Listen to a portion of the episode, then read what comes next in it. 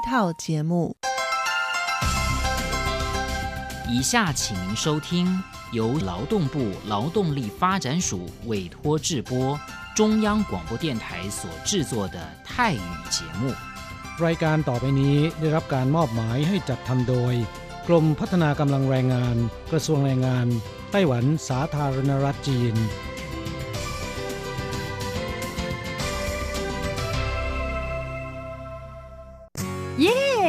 เลิกงานแล้ว พวกเราไปคาราโอเกะกันเถอะ ฉันมีธุระ เธอไปกันเถอะ เอ๊ะนานที่ปีหนจะนัดไปร้องเพลงกัน หรือว่าเธอมีนัดกับชายหนุ่มจ้าใช่ก็ดีนะสิ ฉันจะไปทำงานหาเงินต่างหาก จริงเหรอ เลิกงานแล้วยังไปหาเงินได้อีกทำไมดีจัง ไปทำที่ไหนอะจริงสิ แถวนี้มีโรงงานหนึ่งช่วงนี้ต้องการคนงานชั่วคราว ช่วงวันหยุดฉันก็ไปทำงานพิเศษที่นั่นจะได้หาเงินเพิ่มขึ้นอีกหน่อย อยากจะซื้อคอมพิวเตอร์ให้ลูกชายที่เมืองไทยลำไพไม่ได้นะ กฎหมายไต้หวันกำหนดไว้ว่าพวกเราจะต้องทำงานให้เท่าแก่ที่ยื่นขออนุญาตนำเราเข้ามาทำงานในไต้หวันเท่านั้น การไปทำงานที่อื่น ถือว่าผิดกฎหมาย หากถูกจับได้จะถูกยกเลิกไปอนุญาตทำงาน ไม่เพียงถูกส่งกลับประเทศ ต่อไปก็เข้ามาทำงานในไต้หวันไม่ได้อีกแล้วฮะรุนแรงขนาดนั้นเลยเหรอ จะถูกส่งกลับประเทศไม่สามารถมาทำงานไต้หวันได้อีก งั้นฉันก็ไม่มีทางหาเงินส่งลูกเรียนมหาวิทยาลัยนะสิ งั้นก็แย่กว่าเดิมมาสิ ใช่แล้ว ในเมื่อเราเข้ามาทำงานในไต้หวันแล้ว ก็ควรต้องปฏิบัติตามกฎหมายไต้หวัน จึงจะมีโอกาสหาเงินส่งกลับไปช่วยเหลือครอบครัว ฉันว่าเธอไปร้องเพลงกับฉันดีกว่านะ อืม ถูกอย่างที่เธอว่านั่นแหละ ฉันว่าฉันทำงานตามที่ระบุในสัญญาจ้างงานดีกว่า ไม่งั้นแทนที่จะหาเงินได้เยอะกว่าเดิม กลับถูกส่งตัวกลับประเทศซะนี่ ใช่แล้วทำงานอยากถูกต้องตามกฎหมายดีกว่า ตอนนี้ไปร้องเพลงกับพวกเราได้หรือยังล่ะ ผู้ช่วยที่ดีของไต้หวันจูงมือกันก้าวไปข้างหน้า กรมพัฒนากำลังแรงงาน ร่วมฝ่าฟันไปพร้อมกับคุณ สนับสนุนโดยกรมพัฒนากำลังแรงงานกระทรวงแรงงานไต้หวัน วันดี สัปดาห์ที่แล้วเธอไปไหนมาเหรอทำไมไม่เจอเลย ใช่ ฉันกลับเมืองไทยมาเพิ่งกลับมาเมื่อวานก่อนที่เอง แม่ดีจังเลย แต่ทำไมรีบกลับมาเร็วจังล่ะ ก็ต้องขอบคุณเท่าแก่ฉันละเท่าแก่ไปทำเรื่องให้ฉันเข้ามาทำงานไต้หวันอีกครั้ง โดยผ่านศูนย์บริการจ้างตรงของรัฐบาลไต้หวัน ฮะ การจ้างตรงคืออะไรเหรอทำยากไหม ไม่ยากเลย เท่าแก่บอกว่าสะดวกมาก แล้วก็ไม่ต้องผ่านบริษัทจัดหางาน ไม่เพียงประหยัดค่าในหน้าที่เมืองไทยนะทำให้ฉันเก็บเงินได้เพิ่มขึ้น ช่วยครอบครัวฉันมีชีวิตที่ดีขึ้นด้วย นอกจากนี้ฉันอยู่กับเท่าแก่มานาน คุ้นเคยกันดี การเดินเรื่องเข้ามาทำงานในไต้หวัน โดยวิธีการจ้างตรงเนี่ยยังทำให้ฉันได้ทำงานในสถานที่ที่คุ้นเคย ไม่ต้องเสียเวลาปรับตัวให้เข้ากับที่ทำงานใหม่ เท่าแก่ก็ไม่ต้องปวดหัว ว่าจะต้องเริ่มสอนคนใหม่ เป็นผลดีกับทุกฝ่ายเลยล่ะ แม่ดีจริง ๆ ผมเองสัญญาก็ใกล้ครบแล้วนะเนี่ย ต้องรีบกลับไปบอกข่าวดีให้เท่าแก่รู้แล้วล่ะ จะได้ให้เท่าแก่ไปติดต่อที่ศูนย์บริการจ้างตรง เพื่อขอทำเรื่องให้ผมกลับมาทำงานไต้หวันใหม่ โดยวิธีจ้างตรงได้เลย แล้วก็จะต้องไปบอกข่าวนี้กับเพื่อนๆทุกคนให้ได้รู้กันด้วย ใช่ เรื่องดีๆ แบบนี้ต้องบอกต่อจะได้ไปใช้บริการกันเยอะๆ ผู้ช่วยที่ดีของไต้หวันจูงมือกันก้าวไปข้างหน้า กรมพัฒนากำลังแรงงาน ร่วมฝ่าฟันไปพร้อมกับคุณ สนับสนุนโดยกรมพัฒนากำลังแรงงาน กระทรวงแรงงานไต้หวัน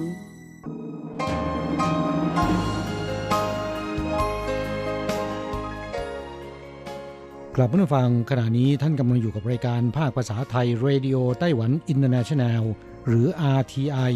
ออกกระจายเสียงจากกรุงไทเปไต้หวันสาธารณรัฐจีน เป็นประจำทุกวันนะครับ นอกจากรับฟังทางเครื่องรับวิทยุได้แล้ว ยังสามารถรับฟังรายการผ่านระบบออนไลน์ได้ที่ thai.rti.org.tw หรือที่ RTI Fanpage นะครับ ขอเชิญติดตามรับฟังรายการของเราได้ ตั้งแต่บัดนี้เป็นต้นไป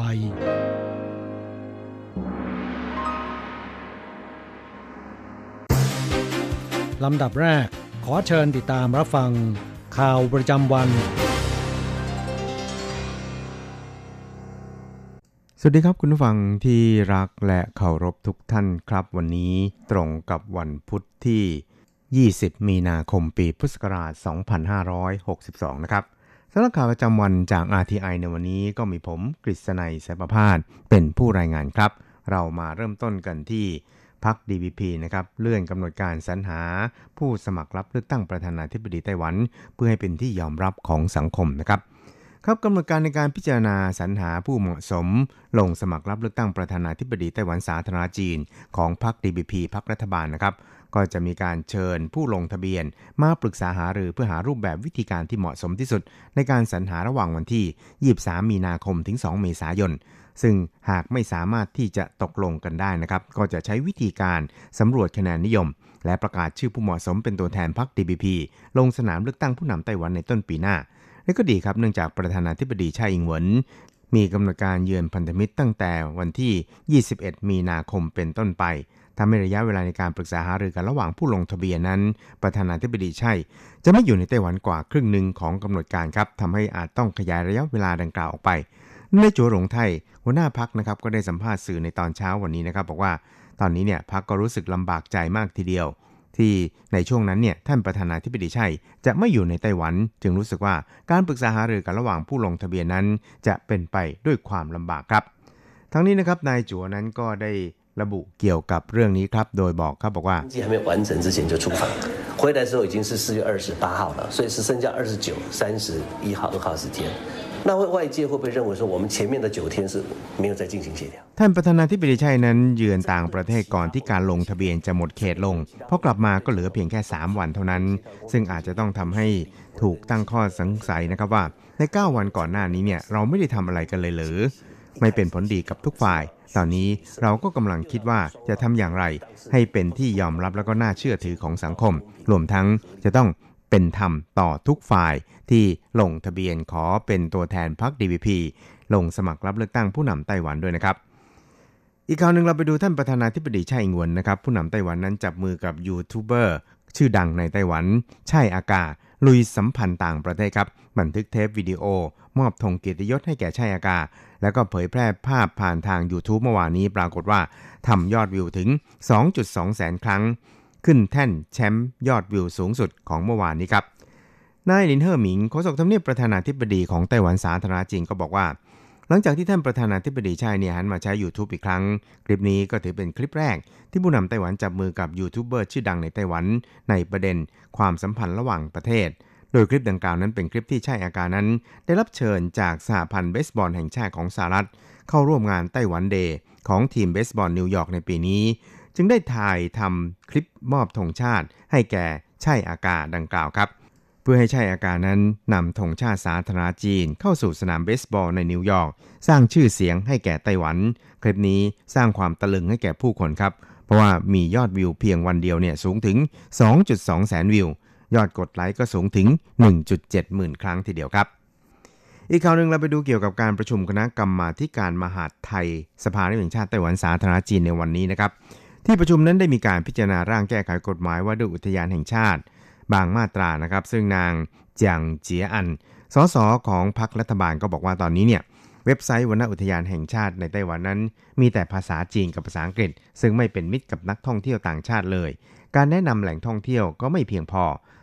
ซึ่งนายสีกัวยงรัฐมนตรีมหาดไทยไต้หวันสาธารณจีน ก็ได้คำมั่นนะครับว่า จะสั่งการให้มีการปรับปรุงภายใน 1 สัปดาห์ โดยการเพิ่มเติมภาษาอื่นๆ เข้าไป นอกจากภาษาอังกฤษแล้วนะครับ ครับนางเจียงนั้นก็ยังบอกอีกก็บอกว่าไต้หวันนั้นมีวนอุทยานแห่งชาติทั้งสิ้น 8 แห่งนะครับสี่ของกรมการท่องเที่ยวไต้หวันนั้นบอกว่า ในช่วง 4 ปีที่ผ่านมาเนี่ยปรากฏว่ามีนักท่องเที่ยวต่างชาติ มาเที่ยวไต้หวันเกินกว่า 10 ล้านคนครั้งนะครับ แต่ส่วนใหญ่เนี่ยจะเที่ยวอยู่ทางภาคเหนือ ชิมอาหารเลิศรสแล้วก็ท่องเที่ยวไทเปวันโอวันหรือซีเหมือนติงและที่ไปท่องเที่ยวยังวนอุทยานแห่งชาตินั้น มีเพียงประมาณแค่ 200,000 คนเท่านั้นครับ ซึ่งแสดงว่ายังมีการประชาสัมพันธ์ไม่เพียงพอ และเสียดายทรัพยากรเหล่านี้ และเมื่อเปรียบเทียบกับกรมการท่องเที่ยวไต้หวันที่ใช้ 10 ภาษา ในการแนะนำการท่องเที่ยวไต้หวันแล้วเนี่ยนะครับส่วนนี้เว็บไซต์ของวันอุทยาแห่งชาตินั้นสอบตกทีเดียว มีเพียงภาษาอังกฤษเท่านั้น ซึ่งในสีนั้นก็ได้ให้คำมั่นนะครับว่า จะประสานงานกับทางสำนักงานตรวจคนเข้าเมือง เพื่อช่วยเหลืออีกแรงหนึ่งนะครับอีกข่าวหนึงครับเราไปดูข่าวเกี่ยวกับบริษัทประกันชีวิตในไต้หวันนั้นได้นำเงินเบี้ยประกันชีวิตไปลงทุนในกองทุน ETF ต่างประเทศเป็นจำนวนมาก เกินกว่า 5 แสนล้าน NT ครับ โดยหลังเดือนกันยายนปี 2017 ที่ผ่านมาเนี่ยมีการลงทุนเพิ่มขึ้นถึง 40 กว่ารายการ นายเจิงหมิงจงนะครับสสพรรคก๊กมินตั๋งพรรคฝ่ายค้าน ก็ได้ซักถามนายกู้ลี่สงประธานคณะกรรมการกำกับดูแลสถาบันการเงินไต้หวันครับว่าจนถึงขณะนี้บริษัทประกันชีวิตไต้หวันเนี่ยได้นำเงินเบี้ยประกันไปลงทุนในกองทุนต่างประเทศแล้วถึง 568,700 ล้านเหรียญไต้หวันนะครับ ซึ่งโดยเกือบจะไม่มีการลงทุนในส่วนของกองทุนพันธบัตรตราสารเลย ส่วนใหญ่นั้นจะเป็นพันธบัตรเงินกู้ของบริษัทต่างชาติ ซึ่งนับว่า มีความเสี่ยงค่อนข้างสูง ไม่มีการกระจายความเสี่ยงในเรื่องนี้นะครับ แม้จะคิดเป็นเพียง 2%ของการลงทุนรวมในต่างประเทศ ของเบี้ยประกันชีวิตในไต้หวันก็ตามครับ แต่หากเกิดวิกฤตการเงินขึ้น ก็อาจจะส่งผลกระทบต่อการประกอบกิจการของบริษัทประกันชีวิตในไต้หวันด้วยนะครับครับในกรณีดังกล่าวเนี่ยนะครับนายกู้ลี่สงประธานคณะกรรมการกำกับดูแลสถาบันการเงินของไต้หวันก็บอกครับบอกว่า ปัจจุบันนั้นมีการลงทุน 5 0 0แสนกว่าล้าน NT คิดเป็น 2.2%ของยอดการลงทุนในต่างประเทศที่มีมูลค่ารวมถึง 16 ล้านล้านเหรียญไต้หวัน สัปดาห์ที่แล้วผมก็วิตกเหมือนกัน ตอนนี้ก็ดีขึ้นบ้าง แต่ต่อไปจะเป็นอย่างไร เราก็คงจะต้องปรับลดความเสี่ยงให้ต่ำลง ซึ่งก็คงจะต้องใช้ระบบสัญญาณเตือนให้ดีนั่นเองนะครับ อีกข่าวหนึ่งเราไปดูเกี่ยวกับ คณะกรรมการการเลือกตั้งกลางของไต้หวันสาธารณจีนนะครับเคาะวันเลือกตั้งสสและประธานาธิบดีไต้หวันแล้ว คือวันที่ 11 มกราคมปีหน้าพร้อมกันครับครับในการประชุมคณะกรรมการการเลือกตั้งกลางไต้หวันเมื่อวานนี้ที่ประชุมนั้นมีมติกำหนดวันเลือกตั้งสสและประธานาธิบดีไต้หวันปี 2020 ในวันเดียวกันนะครับ คือวันที่ 11 มกราคมปีหน้านะครับ โดยได้คำนึงถึง ไม่ให้มีการทับซ้อนหรือว่าชนกับการสอบวัดระดับการเข้าศึกษาต่อระดับมหาลัย แล้วก็วันหยุดเทศกาลตรุษจีนด้วยครับนายเฉินเฉาเจียนนะครับรักษาการประธานกกตกลางไต้หวันบอกว่า การกำหนดวันเลือกตั้งใหญ่ในคราวนี้นั้น ได้คำนึงถึงปัจจัยที่จะต้องจัดการเลือกตั้งในวันเสาร์และสสชุดใหม่นั้น จะต้องเข้ารับหน้าที่อย่างเป็นทางการในวันที่ 1 กุมภาพันธ์ 2563 ครับ ตลอดจนหากจะให้มีขึ้นในวันที่ 4 มกราคมก็จะเร็วเกินไป ส่วนวันที่ 18 มกราคมนั้นก็จะชนกับการสอบระดับ เพื่อเข้าศึกษาต่อในระดับมหาวิทยาลัย จึงได้กำหนดให้เป็นวันที่ 11 มกราคมปี 2563 ครับส่วนกำหนดการที่เกี่ยวข้องก็คือ วันที่ 12 กันยายนนั้นจะมีการประกาศการเลือกตั้งประธานาธิบดีและรองประธานาธิบดี 8 พฤศจิกายนประกาศจัดการเลือกตั้งสส 13-17 กันยายนนั้น เปิดให้มีการลงทะเบียน ขอมีสิทธิ์ล่ารายชื่อเพื่อสนับสนุน ลงสมัครรับเลือกตั้ง ประธานาธิบดีและรองประธานาธิบดี ส่วนวันที่ 9 ธันวาคมนั้น ก็จะจับสลากเลือกหมายเลข ที่จะเลือกตั้งนะครับ วันที่ 14 ธันวาคม ถึง 10 มกราคมปีหน้านั้นจัดแถลงนโยบาย ให้แก่ผู้สมัครรับเลือกตั้งประธานาธิบดี วันที่ 1-10 มกราคมปีหน้า จัดการแถลงนโยบายของบรรดา ผู้สมัครรับเลือกตั้งสสครับ อีกข่าวหนึ่งครับเราไปดูเกี่ยวกับไต้หวันเตรียมเปิดตัวสายการบินใหม่ปลายปีนะครับเริ่มบินเอเชียตะวันออกเฉียงเหนือ และเอเชียตะวันออกเฉียงใต้ครับครับเมื่อบ่ายวานนี้นะครับสายการบินสตาร์ลักซึ่งเป็นสายการบินน้องใหม่ของไต้หวัน ได้ลงนามในสัญญาสั่งซื้อเครื่องบินโดยสาร Airbus A350 XWB จำนวน 17 ลำ ประกอบไปด้วย A350 900 นะครับจำนวน 5 ลำ แล้วก็ A350 1000 จำนวน 12 ลำ นอกจากนี้นะครับก็ยังเช่าเครื่องบินโดยสารแบบทางเดินตรงกลางทางเดียว หรือแบบที่นั่ง 2 แถว A321neo นะครับจำนวน 10 ลำ นายจางกัวเว่ยประธานสายการบิน Starlux นั้นเปิดเผยครับว่า จะเริ่มเปิดเที่ยวบินปฐมฤกษ์ในราวเดือนธันวาคมศกนี้หรือมกราคมปีหน้า และจะเปิดให้เริ่มจองแล้วก็จำหน่ายที่นั่งเนี่ยได้ในราวเดือนพฤศจิกายนถึงธันวาคมปีนี้ครับ ครับการจัดซื้อฝูงบิน Airbus ของสายการบิน Starlux ไต้หวันในคราวนี้ครับก็เป็นสัญญาการสั่งซื้อมูลค่าสูงสุดในไต้หวัน นอกจากนี้เครื่องบินโดยสาร Airbus A350 1000 ก็จะเป็นลำแรกที่ไต้หวันสั่งซื้อครับ ส่วน A350 900 นั้น จะมีที่นั่ง 306 ที่นั่ง และ A350 1000 มีจำนวนที่นั่ง 350 ที่นั่งครับ สุดท้ายเราไปดูเกี่ยวกับวงการละครทีวีในไต้หวันครับ ชาวไต้หวันจำนวนไม่น้อย คลั่งไคล้ในเรื่องการเมือง ละครการเมืองทีวีเรื่องแรกในไต้หวันก็ได้เปิดกล้องขึ้นแล้ว ชมรมไพ่บริตนานาชาติ เป็นซีรีส์สาระการเมืองเรื่องแรกทางโทรทัศน์ในไต้หวัน ผู้สร้างย้ำละครเรื่องนี้ไม่มีสีสันของฝ่ายหรือพรรคการเมืองใดๆทั้งสิ้น แต่อิงเหตุการณ์การเมืองเรื่องจริงมากที่สุดสะท้อนบรรยากาศการเมืองไต้หวันในปีทศวรรษ 1990นางเจิ้นลี่จิน รัฐมนตรีว่าการกระทรวงวัฒนธรรมไต้หวันก็ได้กล่าวในพิธีเปิดกล้องว่า ละครเรื่องนี้นั้นสะท้อนการเมืองไต้หวันได้ดีที่สุด แล้วก็จะไม่มีวันถูกแบนไม่ว่าคุณจะถ่ายทำในลักษณะใด เพราะที่นี่คือดินแดนแห่งเสรีภาพ ส่วนทางด้านผู้อำนวยการสร้างก็บอกว่า เมื่อวงการทีวีไต้หวันมองไปยังจีนทำให้รู้สึกวิตกกังวล จึงเริ่มหันมามองกฎระเบียบที่ไม่แน่นอนทำให้หลายๆคนไม่กล้าที่จะไปแตะประเด็นการเมืองเลย เราจึงพลาดโอกาสไปเพราะเรื่องราวพัฒนาประชาธิปไตยในไต้หวันนั้นตื่นเต้นแล้วก็น่าสนใจมากจริง ๆ ค่ะ แต่เราก็กลับไม่ได้มีการบรรยายออกมาให้ผู้คนได้รับรู้กัน ส่วนทางด้านดาราอาวุโสหยางเลี่ยนะครับ พระเอกในเรื่องที่รับบทประธานาธิบดีไต้หวัน ด้วยมาดหน้าเกรงขามพร้อมองครักษ์ดาราชั้นนำอีก 8 นาย ก็เล่าความรู้สึกที่เล่นละครเรื่องนี้นะครับ บอกว่า เป็นเกียรติจริง ๆ ครับ คิดว่าละครการเมืองเรื่องนี้ ดาราทุกคนแสดงกันอย่างเต็มที่เรียกว่าสู้ตายก็ว่าได้ทีเดียวครับละครการเมืองซีรีส์เรื่องนี้ตั้งชื่อว่าชมรมไพ่บริตนานาชาติ ต่อไปขอเชิญฟังข่าวต่างประเทศและข่าวจากเมืองไทยค่ะ สวัสดีค่ะคุณผู้ฟังที่เคารพ ช่วงของข่าวต่างประเทศและข่าวในเมืองไทยรายงานโดยดิฉันการจยากริชยาคมค่ะ ข่าวต่างประเทศสำหรับวันนี้นั้นเริ่มจากข่าว ประชาชนเกาหลีใต้รับมือปัญหาฝุ่น PM 2.5 ด้วยการกินหมูย่างประชาชนเกาหลีใต้มีวิธีรับมือกับปัญหาฝุ่นละอองในอากาศ ด้วยการรับประทานหมูย่าง ส่งผลให้ยอดจำหน่ายเนื้อหมูเพิ่มสูงขึ้น เนื่องจากมีความเชื่อสืบต่อกันว่า การรับประทานหมูย่าง จะช่วยกำจัดฝุ่นละอองในลำคอได้ อย่างไรก็ตามวิธีการดังกล่าวยังไม่มีผลทางวิทยาศาสตร์รองรับ ด้านผู้เชี่ยวชาญยังคงแนะนำให้สวมหน้ากากอนามัย และหลีกเลี่ยงการอยู่ในที่โล่งแจ้งสำหรับสาเหตุหลักที่ทำให้เกาหลีใต้ประสบกับปัญหาฝุ่นละอองในอากาศ มาจากท่อไอเสียรถยนต์ โรงงานที่ใช้ถ่านหินเป็นเชื้อเพลิง รวมทั้งฝุ่นละอองข้ามพรมแดนจากจีนแผ่นดินใหญ่และเกาหลีเหนือ ซึ่งเมื่อช่วงสายของวันพุธที่ 20 มีนาคม วัดค่า PM 2.5 ได้สูงถึง 84 ไมโครกรัมต่อลูกบาศก์เมตร ข่าวต่อไป จีนแผ่นดินใหญ่โคลนสุนัขตำรวจ เพื่อลดเวลาและค่าใช้จ่าย สื่อทางการจีนแผ่นดินใหญ่รายงานว่า คณะนักวิทยาศาสตร์ในมณฑลยูนนานทางตะวันตกเฉียงใต้ของประเทศ ได้ทำการโคลนนิ่งสุนัขที่พวกเขาเรียกว่า สุนัขตำรวจเชอร์ล็อกโฮมส์ ในโครงการที่หวังจะลดค่าใช้จ่ายและเวลาในการฝึกฝนสุนัขตำรวจ หนังสือพิมพ์ Global Times และหนังสือพิมพ์ China Daily ของทางการจีนแผ่นดินใหญ่ระบุว่า บริษัท Sinogene Biotechnology ในกรุงปักกิ่งร่วมกับมหาวิทยาลัยเกษตรยูนนาน ทำการโคลนนิ่งสุนัขชื่อคุนซุนจากสุนัขตำรวจ ปัจจุบันอายุ 3 เดือน ซึ่งจะต้องผ่านการฝึกหนักเรื่องการค้นหายาเสพติด ควบคุมฝูงชน ค้นหาหลักฐาน จึงจะได้เป็นสุนัขตำรวจเต็มตัวเมื่ออายุประมาณ 10 เดือน บริษัทชิโนจีนตั้งเป้าไว้ว่าจะสามารถโคลนนิ่งสุนัขตำรวจได้เป็นจำนวนมาก เพื่อลดเวลาในการฝึกสุนัขตำรวจ อย่างไรก็ตามยังติดอุปสรรคใหญ่ในเรื่องค่าใช้จ่ายการโคลนสุนัขอยู่ด้านผู้เชี่ยวชาญของมหาวิทยาลัยเกษตรยูนนานเปิดเผยว่า การฝึกสุนัขตำรวจแต่ละตัวจะต้องใช้เวลาประมาณ 5 ปี มีค่าใช้จ่ายประมาณ 5 0 0แสนหยวน หรือประมาณ2ล้าน3แสน6หมื่นบาท และไม่รับรองว่าจะได้ผลทุกตัว ทั้งนี้คณะนักวิทยาศาสตร์เกาหลีใต้ เคยทำการโคลนนิ่งสุนัขสำเร็จเป็นครั้งแรกของโลกในปี 2548หลังจากนั้น 2 ปี ได้นำสุนัขพันธุ์ลาบราดอร์รีทรีฟเวอร์ที่เกิดจากการโคลนนิ่งไปทำหน้าที่ค้นหายาเสพติดในกรมศุลกากร ต่อไปขอเชิญคุณผู้ฟังรับฟังข่าวในเมืองไทยค่ะ กรุงเทพมหานคร รณรงค์ปิดไฟหนึ่งชั่วโมง เพื่อลดโลกร้อน 30 มีนาคมนี้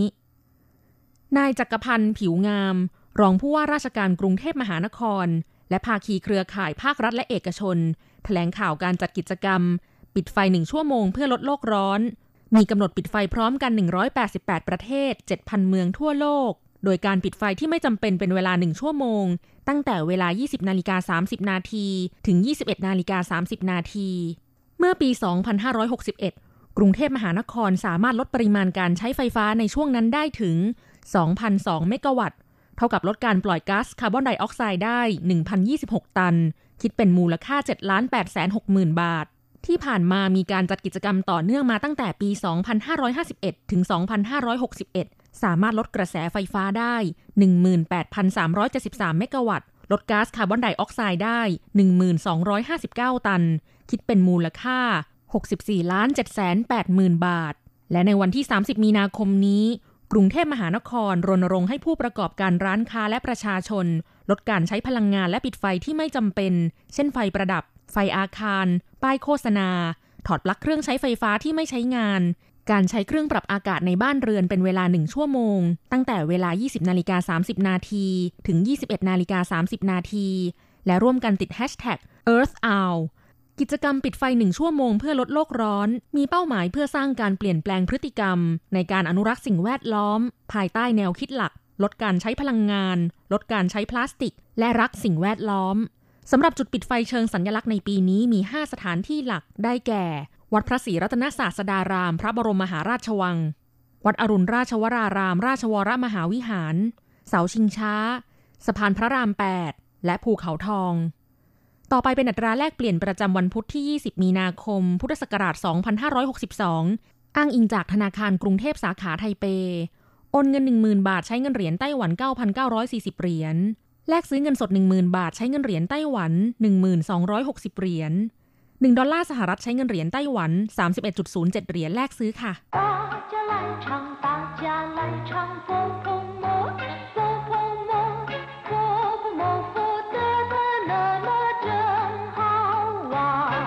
สวัสดีครับเพื่อนผู้ฟัง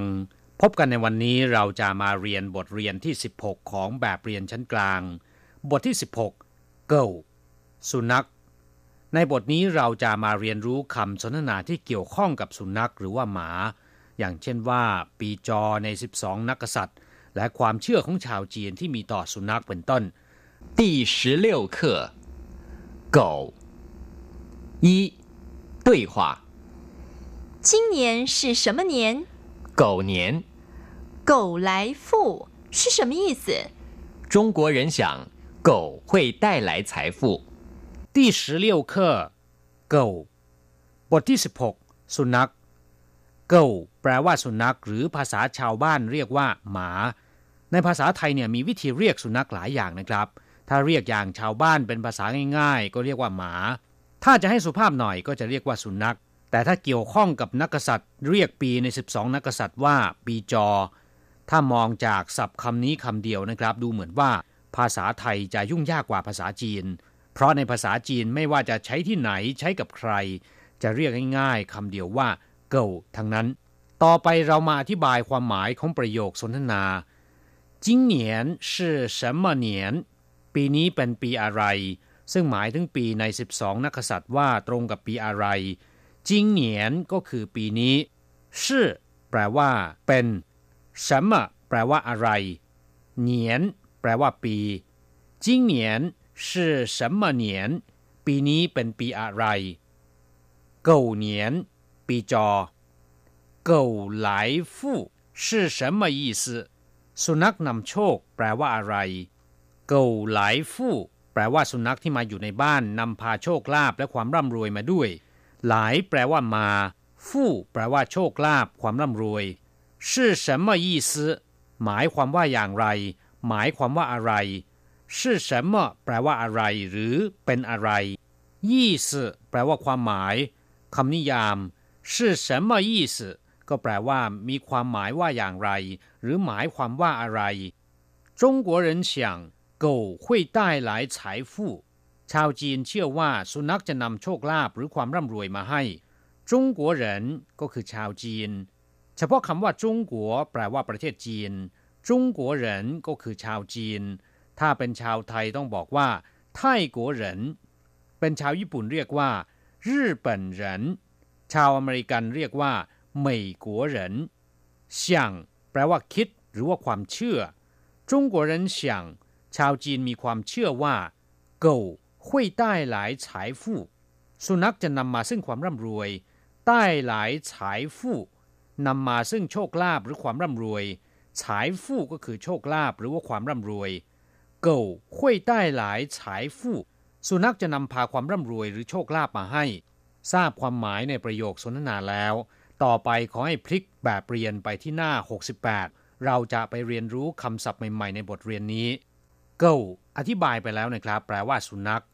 คนจีนถือว่าสุนัขนั้นเป็นสัตว์ที่มีความซื่อสัตย์จงรักภักดีต่อนาย ขณะเดียวกันก็ถือว่าเป็นสัตว์มงคล จึงมีความเชื่อว่า เมื่อมีสุนัขมาอยู่ที่บ้าน จะมาด้วยตัวเองหรือว่าเจ้าของไปหามาหรือซื้อมาก็ตาม จะนำพาโชคลาภหรือความร่ำรวยมาให้เจ้าของด้วย ในขณะที่เชื่อว่าแมวนั้นจะนำพาความยากจนมาให้ จึงมีคำพังเพยตั้งแต่สมัยโบราณว่า เมาไหลฉง เก่าไหลฟู่ก็แปลว่า แมวนำพาความยากจนมาให้ สุนัขนำพาความโชคดีมีลาบมาให้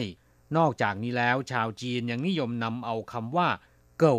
มาด่าคนอีกด้วย อย่างเช่นเก๋าถวยจืแปลว่าสุนัขรับใช้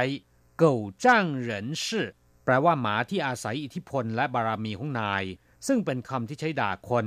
อุปมาว่าอาศัยอิทธิพลและบารมีของนาย เที่ยวข่มเหงชาวบ้านเก่าจีเที่ยวฉาง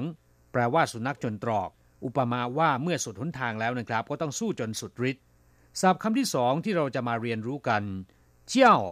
แปลว่าเรียก ร้องเห่าหรือโหก็ได้นะครับ อย่างเช่นว่าถ้าไปเถียป่านเเขาถูกแผ่นเหล็กทับที่เท้า เจ็บปวดร้องเสียงดังลั่นศัพท์คำที่สาม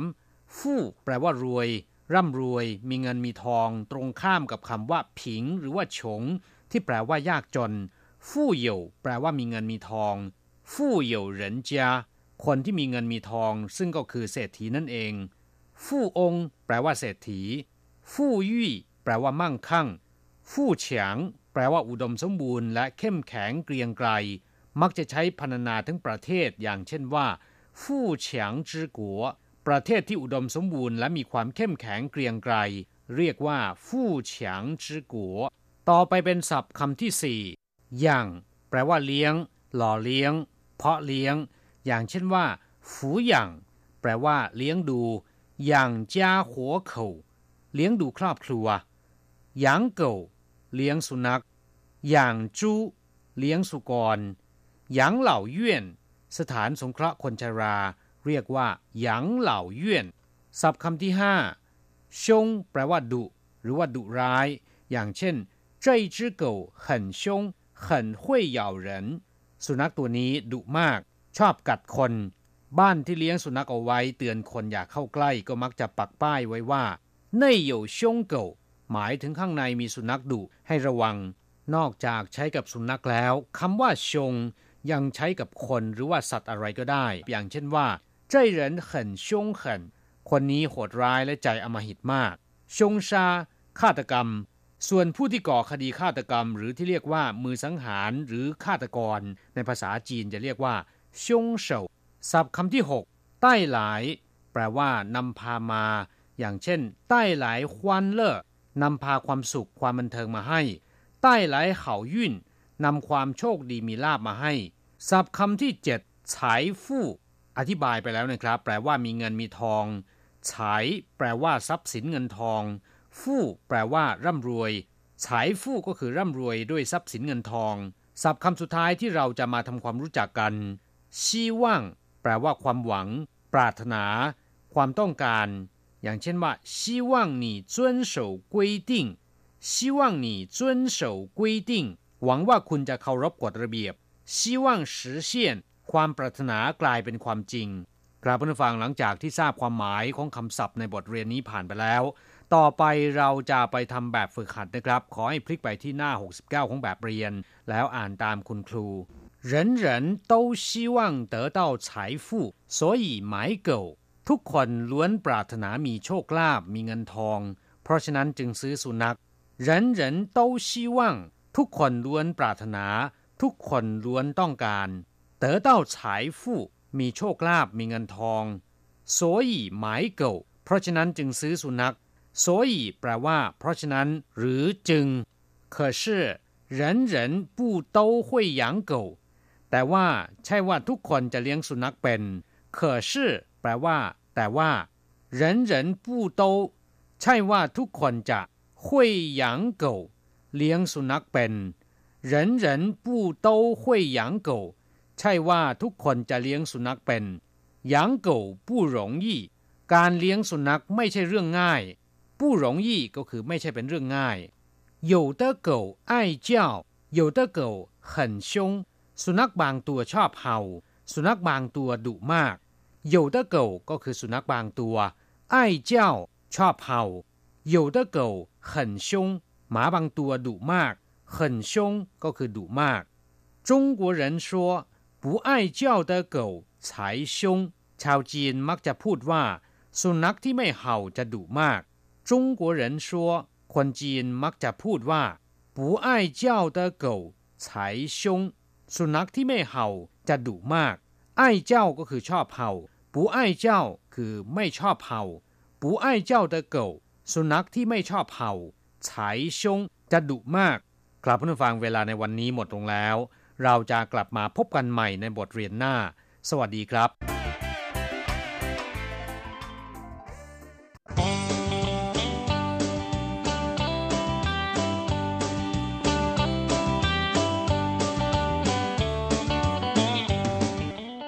ครับผู้ฟังขณะนี้ท่านกำลังอยู่กับรายการภาคภาษาไทย RTI เอเชียสัมพันธ์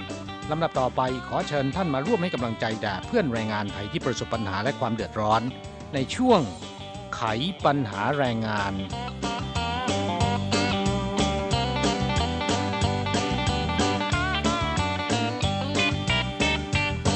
ครับเริ่มตั้งแต่ปีใหม่นี้เป็นต้นมาคนงานต่างชาติในไต้หวันมีจำนวนเกินกว่า 7 0 0 0 0 0 คนแล้วนะครับ ค่ะ ในจำนวน7 0 0 0 0 คนนี้ก็มีประมาณ 240,000 คนทำงานในตำแหน่งผู้อนุบาลในครัวเรือนนะครับ ดูแลคนสูงอายุหรือว่าคนป่วย ค่ะ ในจำนวนนี้เป็นคนงานอินโดนีเซียมากที่สุดนะคะครับมีประมาณ 200,000 คนนะฮะค่ะ หรืออาจจะกล่าวได้ว่าผู้อนุบาลต่างชาติในครัวเรือน ทุกๆ 10 คนมี 8 คน เป็นคนงานอินโดนีเซียนะครับค่ะส่วนผู้อนุบาลไทยนั้นมีไม่ถึง 500 คน คือมีเพียง 470 คน ของไทยถือว่าน้อยมากเลยทีเดียวนะคะครับแม้ว่าผู้อนุบาลไทยจะน้อย แต่มาตรการที่เป็นประโยชน์ต่อผู้อนุบาลเนี่ยเราก็จะนำมาเล่าให้ฟังเช่นกันนะครับ เพราะว่าเป็นประโยชน์ต่อผู้อนุบาลเหล่านี้นะฮะอีกอย่างหนึ่งก็ต้องการจะให้ แรงงานไทยในภาคการผลิตนะครับได้รับทราบปัญหาแรงงานต่างชาติในไต้หวันในทุกกลุ่มนะครับ ซึ่งก็จะทำให้พวกเราเนี่ยได้รับรู้สภาพการทำงาน แล้วก็ปัญหาของผู้อนุบาลมากขึ้นนะคะอย่างในไต้หวันผู้อนุบาลที่มาดูแลคนชราหรือคนป่วยนั้นแบ่งออกเป็น 2 กลุ่มด้วยกันนะคะครับตามสถานที่ทำงานนะฮะค่ะ กลุ่มแรกก็คือผู้อนุบาลที่ทำงานอยู่ในองค์กรนะครับ อย่างเช่นว่า สถานพักฟื้น ศูนย์บำบัดผู้ป่วย หรือว่าสถานดูแลคนชราพวกนี้เป็นต้นนะครับค่ะซึ่งมีจำนวนประมาณ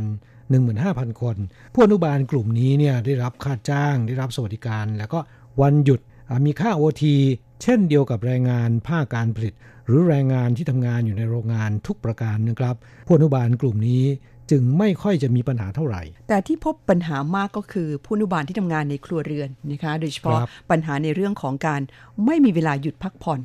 ครับเพราะว่าผู้อนุบาลกลุ่มนี้ไม่ได้รับการคุ้มครองจากกฎหมายมาตรฐานแรงงานนะครับ จึงไม่ได้รับค่าจ้างตามอัตราค่าจ้างขั้นต่ำและที่สำคัญคือไม่มีเวลาพักผ่อนที่แน่นอนนะฮะค่ะโดยมากแล้วจะไม่ได้ลาพักผ่อน เพราะเมื่อลาพักผ่อนเนี่ยคนป่วยหรือว่าคนสูงอายุที่ตนดูแล จะขาดคนดูแลทันทีนะครับ ก็ทำให้ผู้อนุบาลจำนวนมากไม่มีวันหยุดเลย ต้องทำงานแทบจะทุกวัน และในจ้างก็ต้องผวาตลอดเวลาเหมือนกันว่าผู้อนุบาลต่างชาติที่ตนว่าจ้าง มาดูแลผู้ป่วย มาดูแลญาติของตน จะขอลาพักผ่อนหรือว่าลากลับบ้านไปเยี่ยมครอบครัวนะครับ ถ้าเป็นเช่นนั้นก็จะทำให้ขาดคนดูแลนะฮะที่ผ่านผ่านมาเนี่ยรัฐบาลมาตรการแก้ปัญหาในเรื่องนี้ แต่ว่าจำกัดเฉพาะกรณีที่ผู้อนุบาลต่างชาติ หลบหนีนะครับ หรือว่าลากลับบ้านไปเยี่ยมครอบครัว กินหนึ่งเดือนขึ้นไป จึงจะสามารถยื่นขอความช่วยเหลือ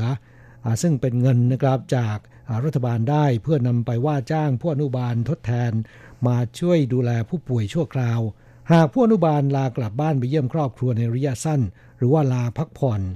วันสองวันอย่างเงี้ยนะครับ ผู้ป่วยหรือผู้สูงอายุที่ต้องมีคนมาดูแลตลอดเวลา ก็จะประสบปัญหาขาดคนดูแลทันทีนะค่ะ และเนื่องจากว่าครอบครัวในไต้หวันที่มีการว่าจ้างผู้อนุบาล มาดูแลคนป่วยหรือคนชราในครัวเรือนนั้น มีมากกว่า 2 0 0แสนรายนะคะเพราะฉะนั้นปัญหานี้เป็นปัญหาที่พบโดยทั่วไป เพื่อที่จะช่วยผู้อนุบาล ให้สามารถลาพักผ่อนระยะสั้น หรือว่าลากลับบ้านไปเยี่ยมครอบครัวได้ ขณะเดียวกันในจ้างก็ไม่ต้องมาผวาตลอดเวลานะครับ กลัวจะขาดคนมาดูแลญาติของตน กระทรวงแรงงานและกระทรวงสาธารณาสุขและสวัสดิการ จึงได้ร่วมกันออกมาตรการที่เรียกว่า มาตรการช่วยดูแลผู้ป่วยชั่วคราว เพื่อแบ่งเบาภาระของผู้ดูแลหลักนะครับ โดยให้ในจ้างยื่นของเงินช่วยเหลือ เพื่อนำไปจ่ายให้แก่ผู้อนุบาลทดแทนชั่วคราวทำให้ในจ้างที่ว่าจ้างผู้อนุบาล ไม่ต้องกลัวว่าผู้อนุบาลต่างชาติที่ตนว่าจ้าง จะขอลากลับบ้านไปเยี่ยมครอบครัว หรือว่าลาหยุดพัก จะไม่มีคนมาช่วยดูแลผู้ป่วย หรือผู้สูงอายุที่ต้องมีคนคอยอนุบาลดูแลตลอดอีกต่อไปนะครับ ก็เป็นประโยชน์อย่างมากทั้งต่อในจ้างและผู้อนุบาล ทั้งนี้มาตรการดังกล่าวเนี่ยก็มีผลมาตั้งแต่วันที่ 1 ธันวาคมปลายปีที่แล้วนะครับอ๋อก็ประมาณ 3 เดือนที่แล้วนี่เองนะคะครับผู้อนุบาลไทยที่ฟังรายการอยู่ในขณะนี้นะครับ หากท่านเป็นผู้หนึ่งล่ะที่ต้องการจะพักผ่อน เนื่องจากว่าไม่ได้พักผ่อนมานานแล้วนะครับ และหากว่าในจ้างยังไม่ทราบมีมาตรการนี้ก็สกิดในจ้างให้สอบถามจากทางการได้นะฮะค่ะคือคุณสามารถที่จะลาพักผ่อนได้ โดยที่นายจ้างเนี่ยก็ไปยื่นขอต่อกระทรวงแรงงานอ่าซึ่งกระทรวงแรงงานก็จะจัดสรรงบประมาณให้ขณะเดียวกันก็จะ จัดผู้อนุบาลทดแทนมาช่วยดูแลคนป่วยหรือคนสูงอายุเป็นระยะสั้นนะครับในช่วงที่คุณลาพักนะค่ะ ก็ถือเป็นมาตรการที่ได้ประโยชน์กันทั้งสองฝ่ายนะคะทั้งตัวอ่าผู้อนุบาลต่างชาติเองแล้วก็ตัวในจ้างด้วยนะคะรัฐบาลไต้หวันดำริมาเพื่อที่จะช่วยเหลือคนสองกลุ่มนี้โดยเฉพาะนะคะกราบผู้ฟังหลายท่านอาจจะงง แล้วก็สงสัยว่าเขาอ่าช่วยเหลือกันอย่างไรนะครับ มาตรการช่วยดูแลผู้ป่วยชั่วคราว เพื่อแบ่งเบาภาระของผู้ดูแลหลักที่กล่าวมาข้างต้นเนี่ยก็แบ่งการให้บริการตามครัวเรือน องค์กร การดูแลผู้ป่วยชั่วคราวในช่วงกลางวัน และการช่วยเหลือผู้ป่วยชั่วคราวในช่วงกลางคืนสำหรับครอบครัวที่มีคุณสมบัติตามกำหนดสามารถยื่นขอเงินช่วยเหลือได้ปีละไม่เกิน 21 วันนะครับ เมื่อแรงงานต่างชาติที่ทำหน้าที่เป็นผู้อนุบาลขอลาหยุดงาน หรือลาพักผ่อน นายจ้างสามารถยื่นขอใช้บริการผู้อนุบาลทดแทนชั่วคราวจากศูนย์ดูแลผู้ป่วยระยะยาว หากเป็นครอบครัวที่มีรายได้ต่ำนะครับ ก็จะได้รับบริการฟรี แต่หากว่าเป็นครอบครัวที่มีรายได้น้อยและปานกลาง รับผิดชอบค่าใช้จ่ายร้อยละ5นะครับ ซึ่งมันก็ไม่มากนะค่ะกรณีที่เป็นครอบครัวที่มีกำลังทรัพย์ทั่วไป หมายถึงว่าเป็นผู้มีอันจะกินทั่วไปเนี่ยนะครับอ่า เสียค่าใช้จ่ายร้อยละ 16 ที่เหลืออีก 84%รัฐบาลจะเป็นผู้ให้ความช่วยเหลือนะครับ โดยค่าบริการช่วยดูแลผู้ป่วยชั่วคราว ขึ้นอยู่กับรายการที่ให้บริการ ยกตัวอย่างเช่น ค่าบริการ 2,000 เหรียญ ผู้มีรายได้ต่ำจะได้รับบริการฟรีนะครับ ครอบครัวที่มีรายได้น้อยและปานกลางจะเสีย 100 เหรียญ ขณะที่ครอบครัวทั่วไปเสีย 320 เหรียญอ่าซึ่งถือว่าไม่มากนะฮะค่ะที่เหลือรัฐบาลจะเป็นผู้รับผิดชอบนะครับ ซึ่งจะใช้งบประมาณทั้งสิ้น ปีละ 364 ล้านเหรียญไต้หวัน ในจำนวนนี้กระทรวงแรงงานจะรับผิดชอบ 182 ล้านเหรียญไต้หวัน ที่เหลือกระทรวงสาธารณสุขและสวัสดิการจะเป็นผู้รับผิดชอบนะครับ ค่ะ ตัวในจ้างเองได้ออกเพียงเล็กน้อยตามสถานะครอบครัวนะคะ ครับ ซึ่งระบบช่วยดูแลผู้ป่วยชั่วคราว เพื่อแบ่งเบาภาระของผู้ดูแลหลักดังกล่าวนี้นะครับก็มีเสียงเรียกร้องจากในายจ้างมาเป็นเวลาร่วม 10 ปีแล้วนะครับ ในที่สุด ความฝันก็ได้กลายเป็นความจริงแล้ว มีผลตั้งแต่วันที่ 1 ธันวาคมที่ผ่านมานะครับ ช่วง 3 เดือนที่ผ่านมานี้ ตอนนี้ไปในจ้างไม่ต้องภาวาว่า แรงงานต่างชาติจะลาหยุดงานหรือว่าลากลับบ้าน จะไม่มีคนมาช่วยดูแลผู้ป่วยอีกต่อไป ในส่วนของผู้อนุบาลก็จะได้หยุดพักกันบ้างนะครับ เช่น สัปดาห์ละหนึ่งวัน และในช่วงที่ผู้อนุบาลต่างชาติขอลาในจ้าง สามารถยื่นขอใช้บริการช่วยดูแลผู้ป่วยชั่วคราวได้ จากศูนย์บริการดูแลผู้ป่วยระยะยาวของกระทรวงสาธารณสุข ซึ่งจะจัดส่งผู้อนุบาลชาวไต้หวัน ไปช่วยดูแลผู้ป่วยชั่วคราวนะครับ ค่ะ ในส่วนนี้นั้นรัฐบาลก็มีการประชาสัมพันธ์ให้ในจ้างที่ว่าจ้างผู้นุบาลต่างชาติได้รับรู้ เพียงแต่ว่าในจ้างบางคนเนี่ยอาจจะไม่ค่อยสนใจข่าวสารทางด้านนี้เท่าไหร่นักเขาอาจจะไม่รู้ เราเองซึ่งเป็นผู้นุบาล โดยเฉพาะเพื่อนฟังที่รับฟังรายการอยู่ จะได้รับทราบว่า มีระบบแบบนี้คอยช่วยเหลืออยู่นะคะ ซึ่งจะเป็นผลดีทั้งต่อตัวเราเอง ซึ่งบางครั้งเนี่ยอยากจะขอหยุดพักหายใจบ้างนะคะทำงานติดต่อกันมาเป็น2อสเดือน แล้วไม่ได้ลาพักสักวัน บอกในายจ้างว่าขอลาพักสักวันสองวันในายจ้างสามารถที่จะไปยื่นขออาให้ทางการเนี่ยส่งผู้อนุบาลชั่วคราวมาช่วยดูแลแทนเราได้นะคะครับโดยที่นายจ้างไม่ต้องเสียค่าใช้จ่ายมากนักนะครับค่ะอ่าซึ่งในส่วนนี้เนี่ยอ่าดิฉันว่า ขอให้ในจ้างเนี่ยติดต่อกับหน่วยงานราชการของไต้หวันสอบถามดูได้นะคะ「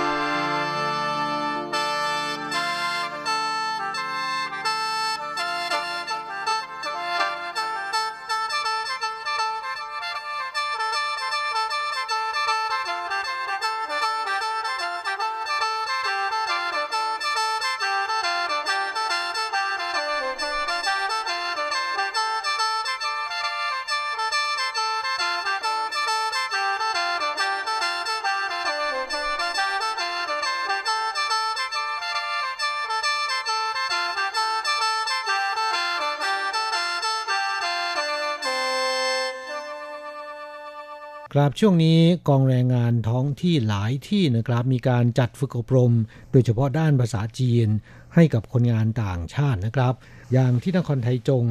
เริ่มวันที่ 3 มีนาคมที่ผ่านมานี้นะครับ ซึ่งคอร์สการฝึกอบรมภาษาจีนเนี่ยทั้งหมด 50 ชั่วโมงด้วยกัน รวม 10 สัปดาห์ด้วยกัน และแบ่งเป็นระดับพื้นฐาน ระดับชั้นกลาง รวมทั้งหมด 7 ชั้นด้วยกัน แต่ดูจากรายละเอียดแล้วนะครับ มีแต่สำหรับคนงานเวียดนาม แล้วก็อินโดนีเซียเท่านั้นนะครับ ไม่มีของไทยเหรอคะ ไม่มีไทยและฟิลิปปินส์ทำไมถึงลำเอียง สอบถามไปที่กองแรงงานนครไทจงนะครับ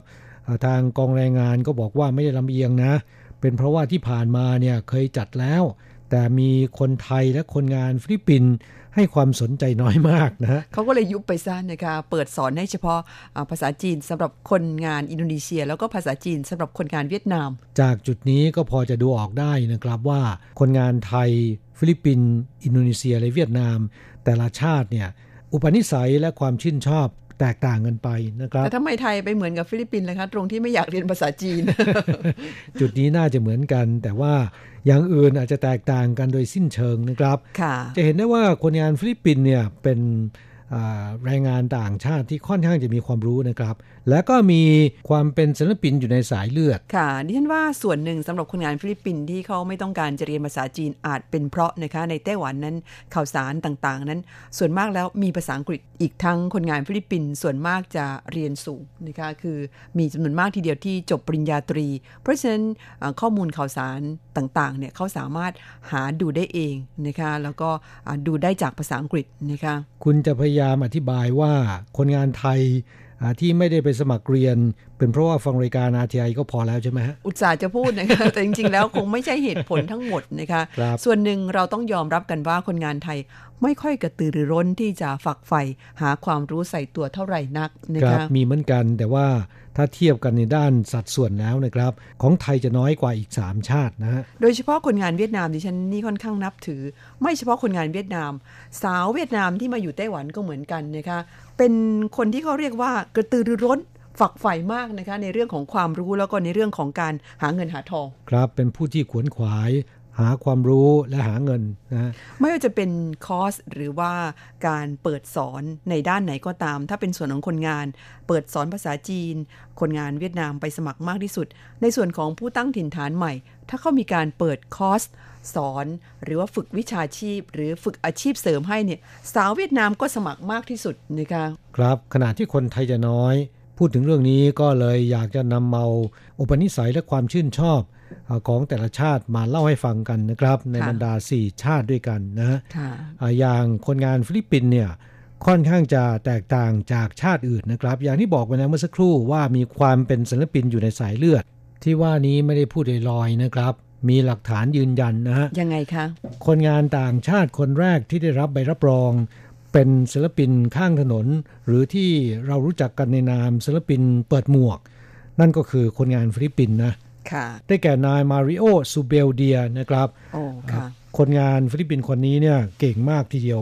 เป็นศิลปินวาดภาพทรายนะครับ ใช้ทรายมาวาดเป็นภาพนะครับครับไม่ทราบเพื่อนฟังเคยเห็นกันหรือเปล่าดิฉันเคยเห็นครั้งหนึ่งไม่แน่ใจว่าเป็นคุณมาริโอนี่หรือเปล่านะครับน่าจะใช่แล้วนะครับเขาเนี่ยโด่งดังมากทีเดียว ปกติทำงานอยู่ที่อุทยานวิทยาศาสตร์ซินจูนะครับ ใช้เวลาว่าง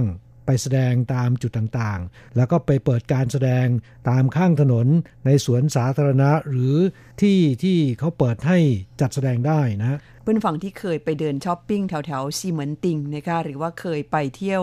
ที่ตั้นสุย นะคะแถวนั้นเนี่ยจะมีลานกว้างอยู่หลายจุดด้วยกันเขาเปิดให้ศิลปินเปิดหมวก หรือว่าศิลปินข้างถนนพวกนี้เนี่ยไปแสดงนะคะซึ่งคนที่ไปแสดงก็จะแสดงในความถนัดของตนเอง แต่ว่าไม่ใช่จู่ๆคุณจะไปแสดงได้นะคะเพราะว่าเขาต้องมีการสอบ ใบอนุญาตกันซะก่อนอได้ใบอนุญาตแล้วถึงจะไปเปิดแสดงตามจุดที่เขาอนุญาตให้แสดงได้นะคะที่ที่ฉันเห็นที่เขาใช้ทรายมาวาดภาพเนี่ยก็เห็นที่ตั้นสุยนี่แหละค่ะ เก่งมากเลยนะคะแล้วคนไปล้อมชมเขาวาดภาพค่อนข้างเยอะ ความจริงเพื่อนฟังแรงงานไทยของเราเนี่ยก็มีหลายคนที่ค่อนข้างจะมีความสามารถนะคะครับน่าจะลองไปสอบกันดู แต่ว่า หากคุณยังไม่ได้สอบนี่ห้ามไปเปิดแสดงข้างถนนเป็นอันขาดตำรวจจับโดนจับนะนะคะครับถึงขั้นปรับเงินนะค่ะ นอกจากมีความเป็นศิลปินอยู่ในสายเลือดแล้วเนี่ยคนงานฟิลิปปินส์ยังมี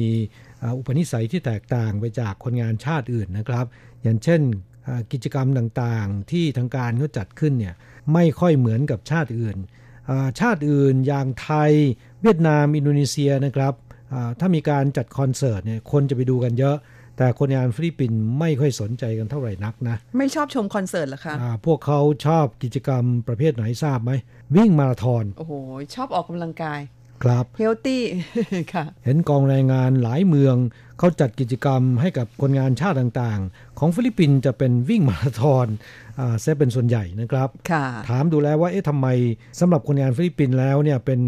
งานวิ่งมาราธอนไปสอบถามคนงานฟิลิปปินส์แล้วถึงทราบว่าพวกเขา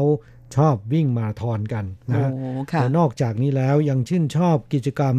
ประกวดเดินแบบนะครับ ไม่ว่าจะเป็นอ่านายแบบหรือนางแบบนะค่ะแล้วก็ประกวดนางงามหนุ่มหล่อนะครับ คงจะเป็นเพราะว่าในประเทศฟิลิปปินส์นั้น คงจะเป็นเพราะว่าสาวฟิลิปปินส์เนี่ยคว้ารางวัลอ่าในเวทีสากลค่อนข้างเยอะนะคะวันก่อนดิฉันเพิ่งจะเห็นรายงานข่าวเกี่ยวกับเรื่องนี้เหมือนกันว่าที่ฟิลิปปินส์เนี่ยเขาก็มีการจัด อบรมสาวงามที่ต้องการจะไปประกวดนางงามกัน ครับนอกจากความชื่นชอบที่กล่าวมาข้างต้นแล้วนะครับ ตามศูนย์ฟิตเนสหรือว่าศูนย์ออกกำลังกาย ไม่ว่าจะเป็นของเอกชนหรือของรัฐบาลนะครับ คนงานชาติอื่นเนี่ยผมว่า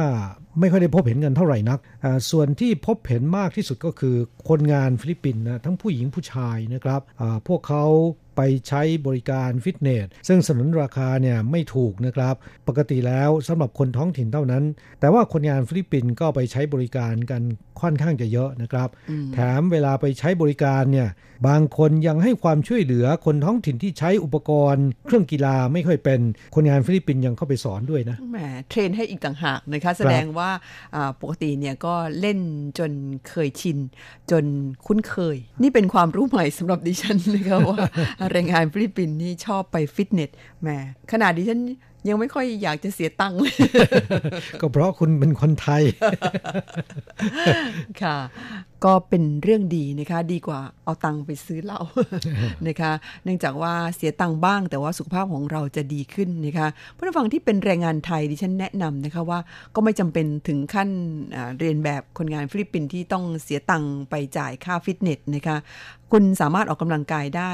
โดยอาศัยสภาพแวดล้อมแถวแถวๆหอพักแถวโรงงานนั่นแหละค่ะ จะเดินจะวิ่งหรือปั่นจักรยานก็ยังได้นะคะ หรือเตะตะกร้อกันก็ได้นะคะ เพื่อทำให้สุขภาพร่างกายของเราสมบูรณ์แข็งแรงนะครับค่ะต้องดูแลตั้งแต่บัดนี้เป็นต้นไปนะฮะ ข้อดีอีกอย่างหนึ่งของการออกกำลังกายก็คือ มันคลายเครียดได้ดีนะครับ เพราะขณะที่เราออกกำลังกายเล่นกีฬาพวกนี้เนี่ยมันจะเบี่ยงเบนความเครียดจากการงานแล้วก็ภาระความรับผิดชอบอื่น ๆออกไปนะคะครับก็เป็นประโยชน์ทั้งต่อสุขภาพกายแล้วก็สุขภาพจิตด้วยนะครับค่ะอ่าช่วงนี้เรามาแวะพักฟังเพลงสักหนึ่งเพลงกันก่อนนะครับ แล้วสักครู่กลับมาอ่าคุยกันถึง แรงงานชาติอื่นกันต่อว่ามีอุปนิสัยอย่างไรกันบ้างนะครับ มาฟังเพลงจากการขับร้องของพีเสเดิร์ดนะครับ ในเพลงที่ชื่อว่า หนุ่มขอนแก่น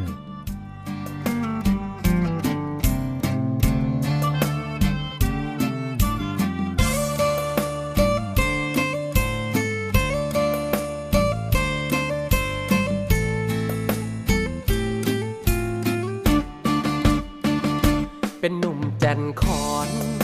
ขย้อนว่าไทยบ่แช่งกกรีนบ่ค่อยมีแห้งพอเว้าไทยแช่งกับหนุ่มเมืองไกล พอหน้าผู้สาวอายแคดแลดลาจนเป็นนิสัยเลียตนชาติอายแน่สาวไทย ผู้แก้มแดงใสคือบักเชียเชียคือพ่อนาครู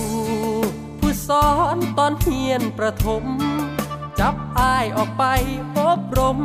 ยืนหน้าสันหันรีนรอรี จนฮอดมือนี้อายยังท่องบ่ได้จักเทีย เห็นสาวไทยอายใจระเหีย สิได้มีกับเขาบ่นอ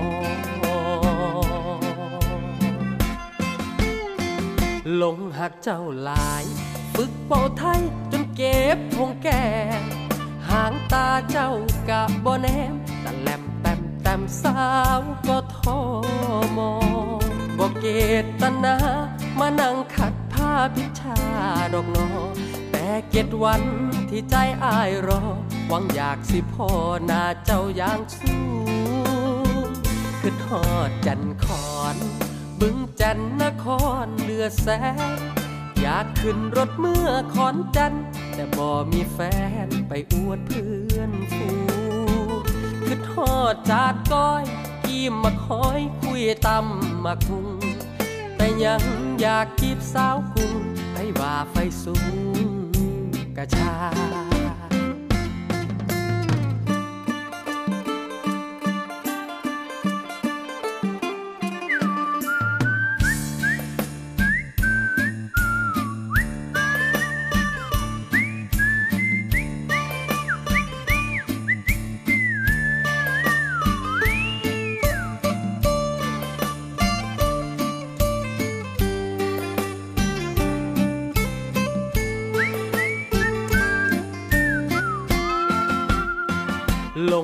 เจ้าหลาย ฝึกเป่าไทยจนเก็บพงแก่ หางตาเจ้ากะบ่แนมตะแลมแต้มแต้มสาวก็ทอมองบ่เกตนามานั่งขัดผ้าพิชาดอกนอแต่เก็ดวันที่ใจอายรอหวังอยากสิพ่อหน้าเจ้าอย่างสู้คือทอดจันคอนบึงจันนครเลือแสน อยากขึ้นรถเมื่อขอนจัน แต่บ่มีแฟนไปอวดเพื่อนฟูคือทอดจาดก้อย กีมมาคอยคุยตำมาคุง แต่ยังอยากกีบสาวกุงให้ว่าไฟสูงกระชา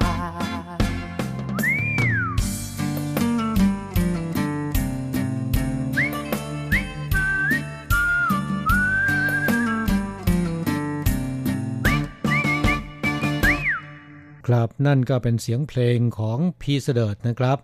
ฟังเพลงเขาก่อนที่จะพบกับตัวจริง ในงานสงกรานต์ปีนี้ที่เขตปานเฉียวนครนิวไทเปนะครับ วันอาทิตย์ที่ 21 เมษายนนี้พี สะเดิดและวงดนตรีของเขาทั้งคณะนะครับ จะมาแสดงคอนเสิร์ตที่นั่นนะฮะค่ะเพื่อนฟังก็เตรียมตัวไปร่วมงานกันนะคะย้ำอีกครั้งหนึ่งวันอาทิตย์ที่ 21 เมษายนค่ะ ต่อไปเรามาคุยกันถึง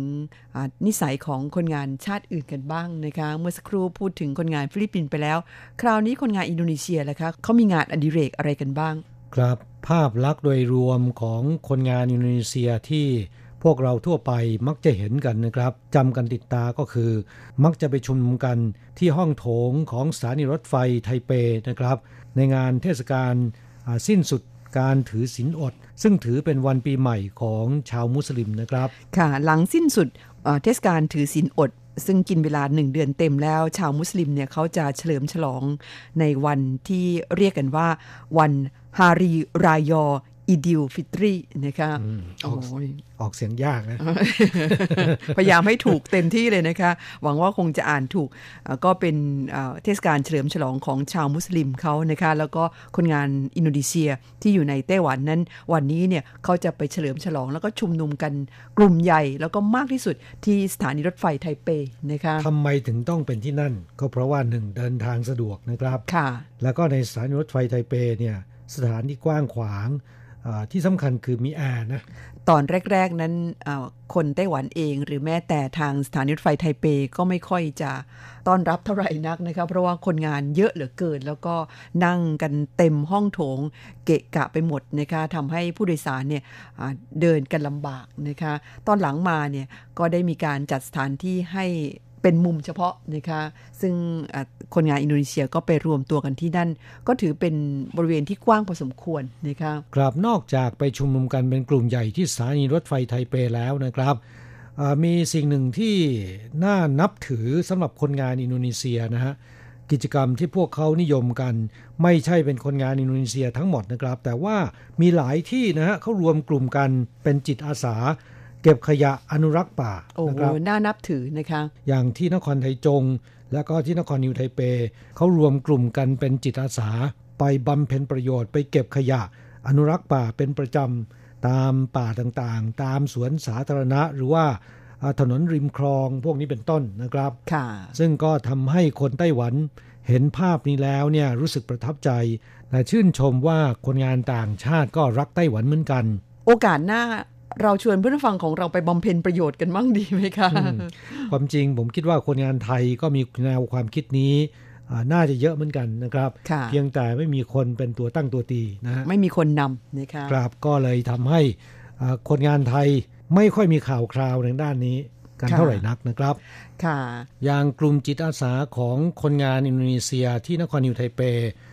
ซึ่งก่อตั้งขึ้นมาเพื่อที่จะอนุรักษ์ป่า เก็บขยะตามสวนสาธารณะตามอุทยานแห่งชาติต่างๆ คนงานอินโดนีเซียเหล่านี้เนี่ยบอกว่านอกจากอนุรักษ์ป่าทำความสะอาดป่าบรรเพ็ญประโยชน์ต่อสาธารณะแล้วนะครับ พวกตนยังได้ออกกำลังกายเดินป่าได้ด้วยนะฮะ ค่ะ ดีต่อสุขภาพแล้วก็ดีต่อจิตใจอีกต่างหากนะคะครับก็เป็นเรื่องราวของคนงานอินโดนีเซียนะฮะสัปดาห์หน้าเราจะมาคุยกันต่อถึง อุปนิสัยและความชื่นชอบของคนงานไทยและคนงานเวียดนามว่าอ่ามีอะไรบ้าง ค่ะอ่าท่านที่สนใจก็ติดตามกันได้นะคะในช่วงของไขปัญหาในสัปดาห์หน้าค่ะสำหรับวันนี้นั้นเวลาเหลืออีกนิดหน่อยนะคะ ท้ายสุดนี้มาอำลากันด้วยเสียงเพลง มอบเพลงที่ชื่อว่าคืนรังจากการขับร้องของใหม่ สิริวิมลเจริญปุระค่ะ ครับหลังจากฟังเพลงนี้จบลงไปแล้วนะครับ เราทั้งสองต้องอำลาจากเพื่อนฟังไปชั่วคราว จะกลับมาพบกันใหม่ที่เก่าเวลาเดิมในสัปดาห์หน้านะครับสำหรับวันนี้ สวัสดีครับ สวัสดีค่ะ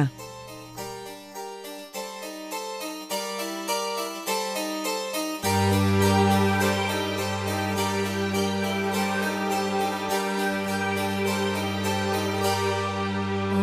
ยอดรักฉันกลับมา จากขอบฟ้า ที่ไกลแสนไกล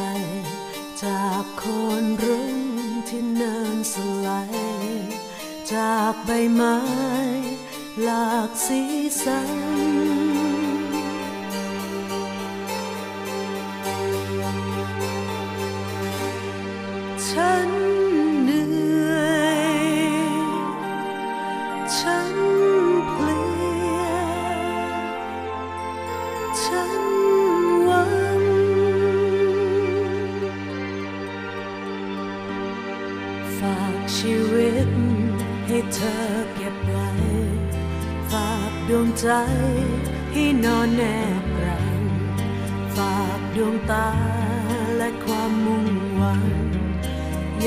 อย่างชัง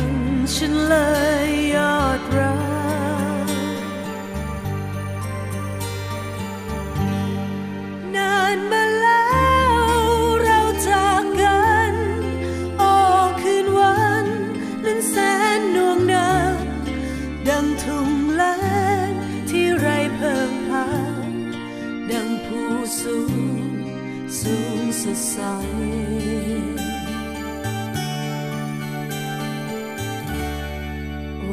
ยอดรัก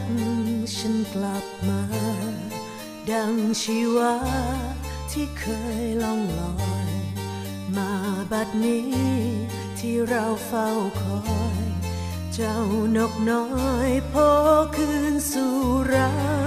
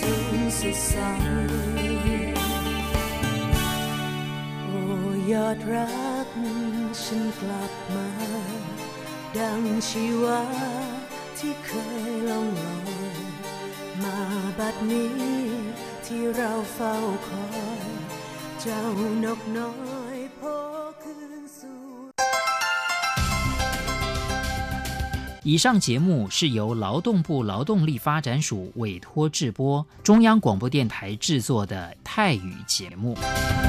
ที่ท่านรับฟังจบลงไปแล้วนั้นเป็นรายการที่ได้รับมอบหมายให้จัดทำโดย กรมพัฒนากำลังแรงงาน กระทรวงแรงงาน ไต้หวันสาธารณรัฐจีน